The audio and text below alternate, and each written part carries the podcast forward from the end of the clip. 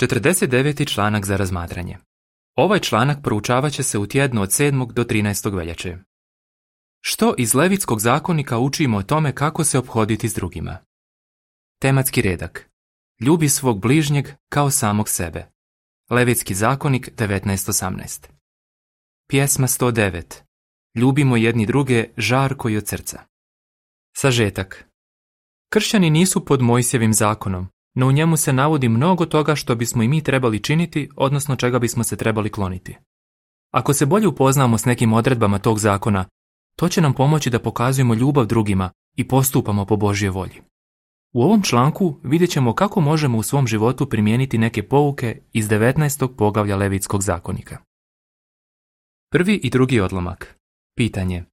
Što smo razmotrili u prethodnom članku i o čemu će biti riječi u ovom članku?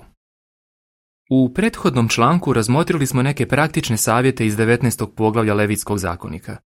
Na primjer, u 3. retku piše da je Jehova rekao Izraelcima da trebaju poštovati svoje roditelje. Vidjeli smo da mi danas možemo primijeniti te riječi tako da pomažemo svojim roditeljima u materijalnom pogledu, te da se brinemo za njihove duhovne i emocionalne potrebe. U tom istom retku piše da je Bog rekao Izraelcima da trebaju držati dan počinka. Iako mi danas ne moramo držati dan počinka, možemo primijeniti to načelo tako da svaki dan odvajamo vrijeme za duhovne aktivnosti. Na taj način pokazujemo da se trudimo biti sveti, na što nas potiču riječi iz Levitskog zakonika 19.2 i 1. Petrove 1.15. U ovom članku razmotrit ćemo još neke retke iz 19. poglavlja Levitskog zakonika. Vidjet ćemo što iz tog poglavlja možemo naučiti o pokazivanju obzirnosti prema onima koji imaju fizička ograničenja, o tome što znači biti pošten u poslovnim odnosima i o tome kako možemo pokazivati ljubav svojim bližnjima. Mi se želimo ugledati na našeg svetog Boga, zato pogledajmo kako nam te pouke mogu pomoći da i mi budemo sveti. Pokazuj obzirnost prema onima koji imaju fizička ograničenja. 3. i 4. odlomak. Pitanje. Prema Levitskom zakoniku 19.14. kako su se Izraelci trebali ophoditi s gluhima i slijepima? U Levitskom zakoniku 19.14 piše: nemoj proklinjati gluhoga, niti stavljati zapreku pred slijepoga. Boj se svog Boga, ja sam Jehova. Jehova je tražio od svog naroda da pokazuje obzirnost prema onima koji su imali neka fizička ograničenja. Na primjer, Izraelci nisu smjeli proklinjati gluhog čovjeka. To je značilo da mu ne smiju prijetiti ili mu govoriti nešto ružno.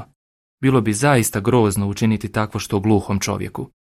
On nije mogao čuti što se govori o njemu, pa se nije mogao braniti. Osim toga, u 14. retku saznajemo da Božji sluge nisu smjeli stavljati zapreku pred slijepoga. Jedan biblijski priručnik kaže da se u drevno doba na Bliskom istoku s ljudima koji su imali neke fizičke nedostatke često postupalo nepravedno i okrutno. Na primjer, nekom je bešćutnom čovjeku moglo pasti na pamet da pred slijepca stavi neku zapreku kako bi mu napakostio ili kako bi mu se narugao. To bi bilo jako okrutno. Time što je Izraelcima dao zapovjed zapisanu u 14. retku, Jehova im je pomogao uvidjeti da trebaju pokazivati suosjećanje prema onima koji imaju neki tjelesni nedostatak. 5. odlomak. Pitanje. Kako možemo pokazivati suosjećanje prema onima koji imaju neke tjelesne nedostatke? Isus je pokazivao suosjećanje prema onima koji su imali tjelesne nedostatke. Sjetimo se koju je poruku poslao Ivanu Krstitelju. Rekao je: slijepi vide, hromi hodaju, gubavi se čiste, gluhi čuju i mrtvi ustaju. Svi koji su vidjeli ta Isusova čuda hvalili su Boga. Luka 7.20-22 i 18.43.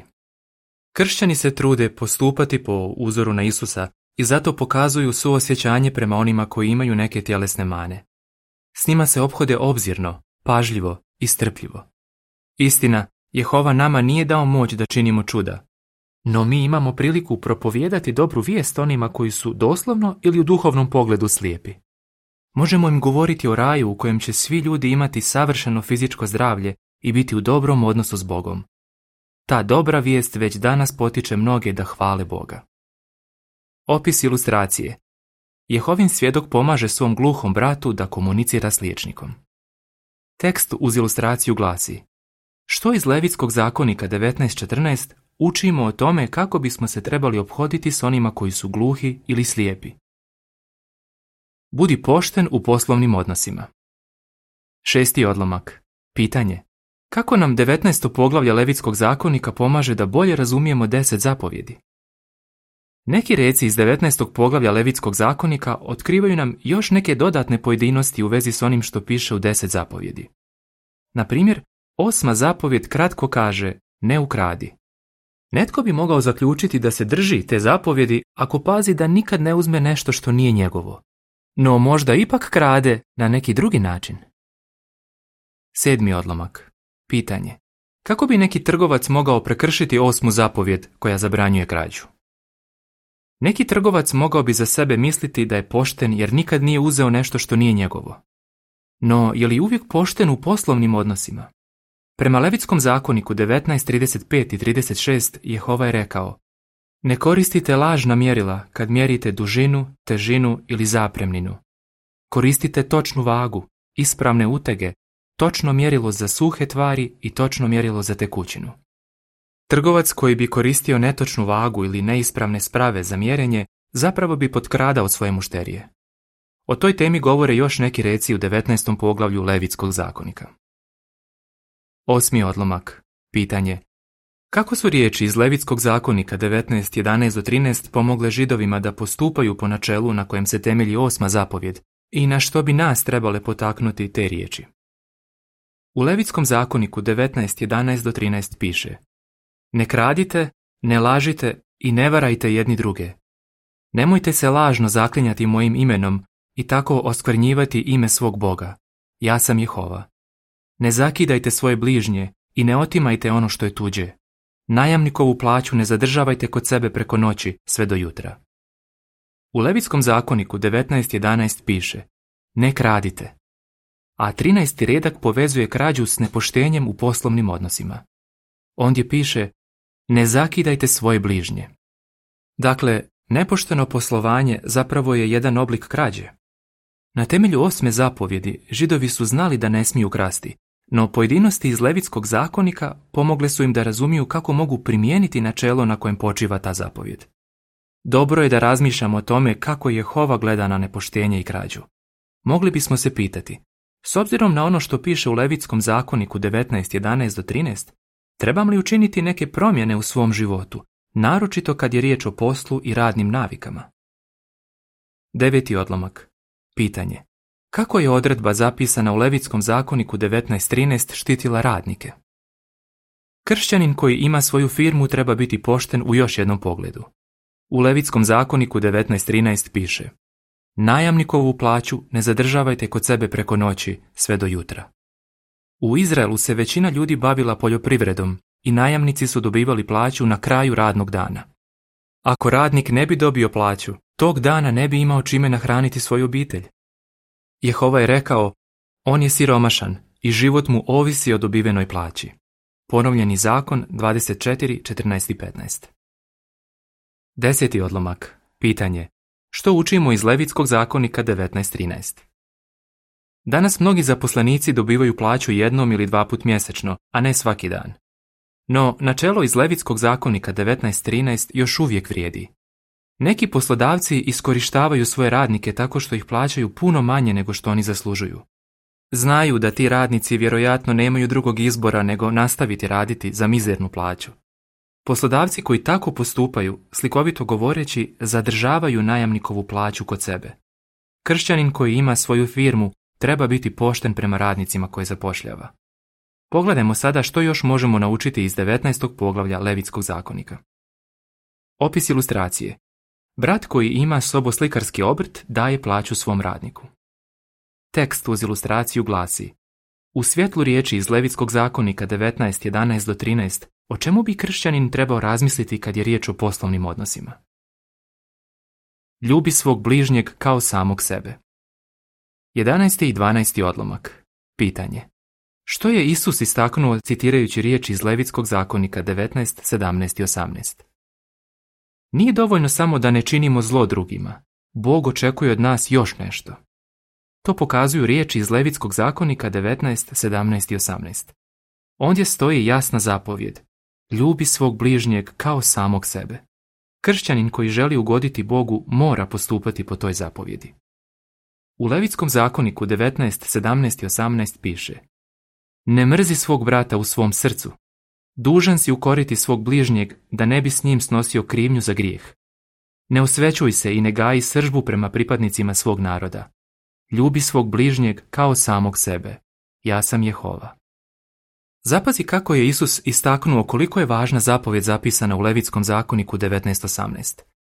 Jednom ga je neki farizej upitao: koja je najvažnija zapovjed u zakonu? Isus mu je odgovorio da je prva i najvažnija zapovjed ljubiti Jehovu svim svojim srcem, svom svojom dušom i svim svojim umom. A zatim je, citirajući riječ iz Levitskog zakonika 19.18, rekao: druga, slična toj, jest ova: ljubi svog bližnjeg kao samog sebe. Matej 22.35-40. Ljubav prema bližnjima možemo pokazati na razne načine. Neki od njih spominju se u 19. poglavlju Levitskog zakonika. 13. odlomak. Pitanje: kako je Josip postupio u skladu s načelom koje je kasnije izraženo u Levitskom zakoniku 19.18? Ljubav prema svojim bližnjima možemo pokazati tako da primijenimo riječi iz Levitskog zakonika 19.18. Ondje piše: ne osvećuj se i ne gaji srdžbu. Većina nas zna nekoga tko se već dugo, možda čak i godinama, ljuti na nekog svog kolegu s posla ili iz škole ili na nekog člana svoje obitelji. Na Josipa su se jako ljutila 10 njegove polubraće i na koncu su mu iz mržnje učinila veliko zlo. No Josip se prema njima ponašao potpuno drugačije. Kad mu se pružila prilika da im se osveti, nije to učinio, nego im je iskazao milosrđe. Josip nije bio ogorčen ni ljut na njih. Naprotiv, postupio je u skladu s onim što piše u Levitskom zakoniku 19.18. 14. odlomak.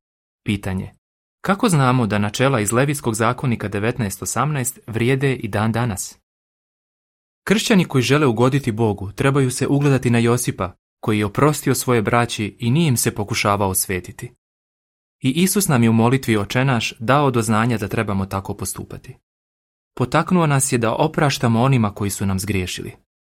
Slično tome, apostol Pavao je svojim suvjernicima savjetovao: ne osvećujte se, voljena braćo.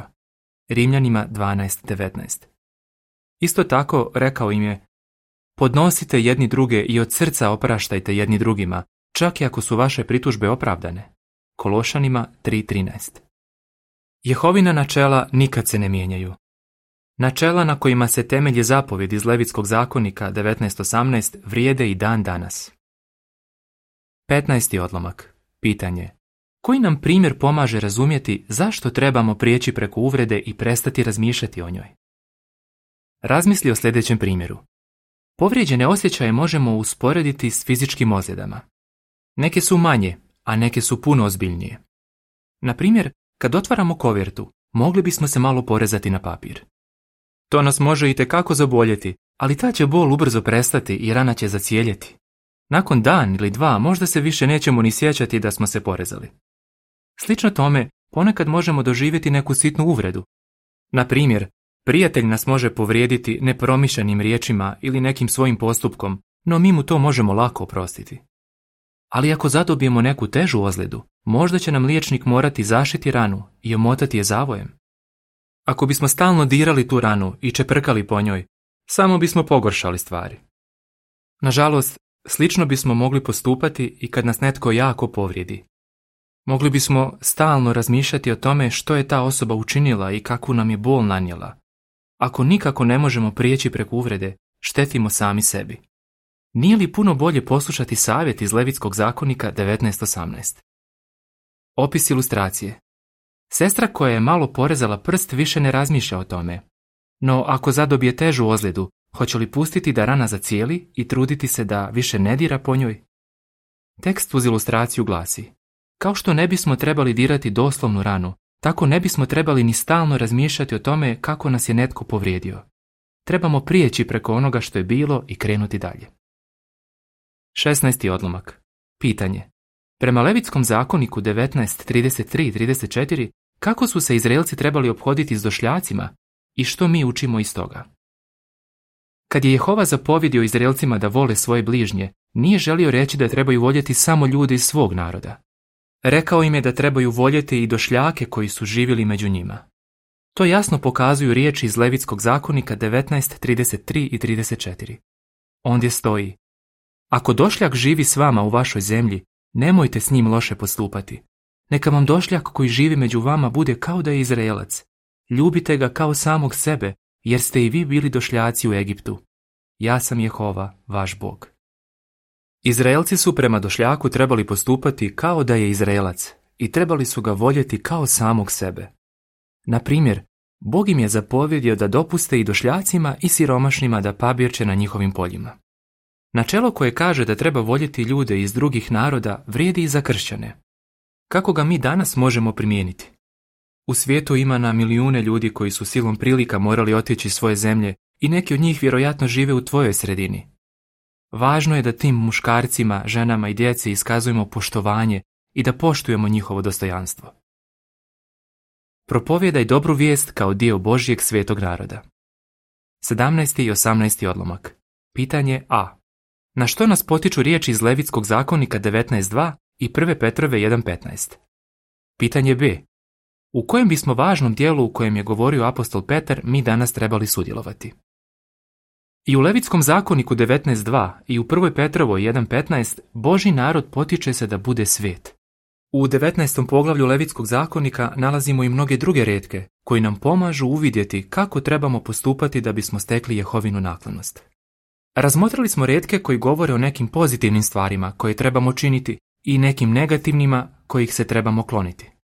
Grčke knjige Biblije pokazuju da Jehova želi da i kršćani postupaju po tim načelima iz Levitskog zakonika. No apostol Petar je u svojoj poslanici spomenuo još nešto. Mi možda redovito sudjelujemo u raznim duhovnim aktivnostima i činimo mnoga dobra djela.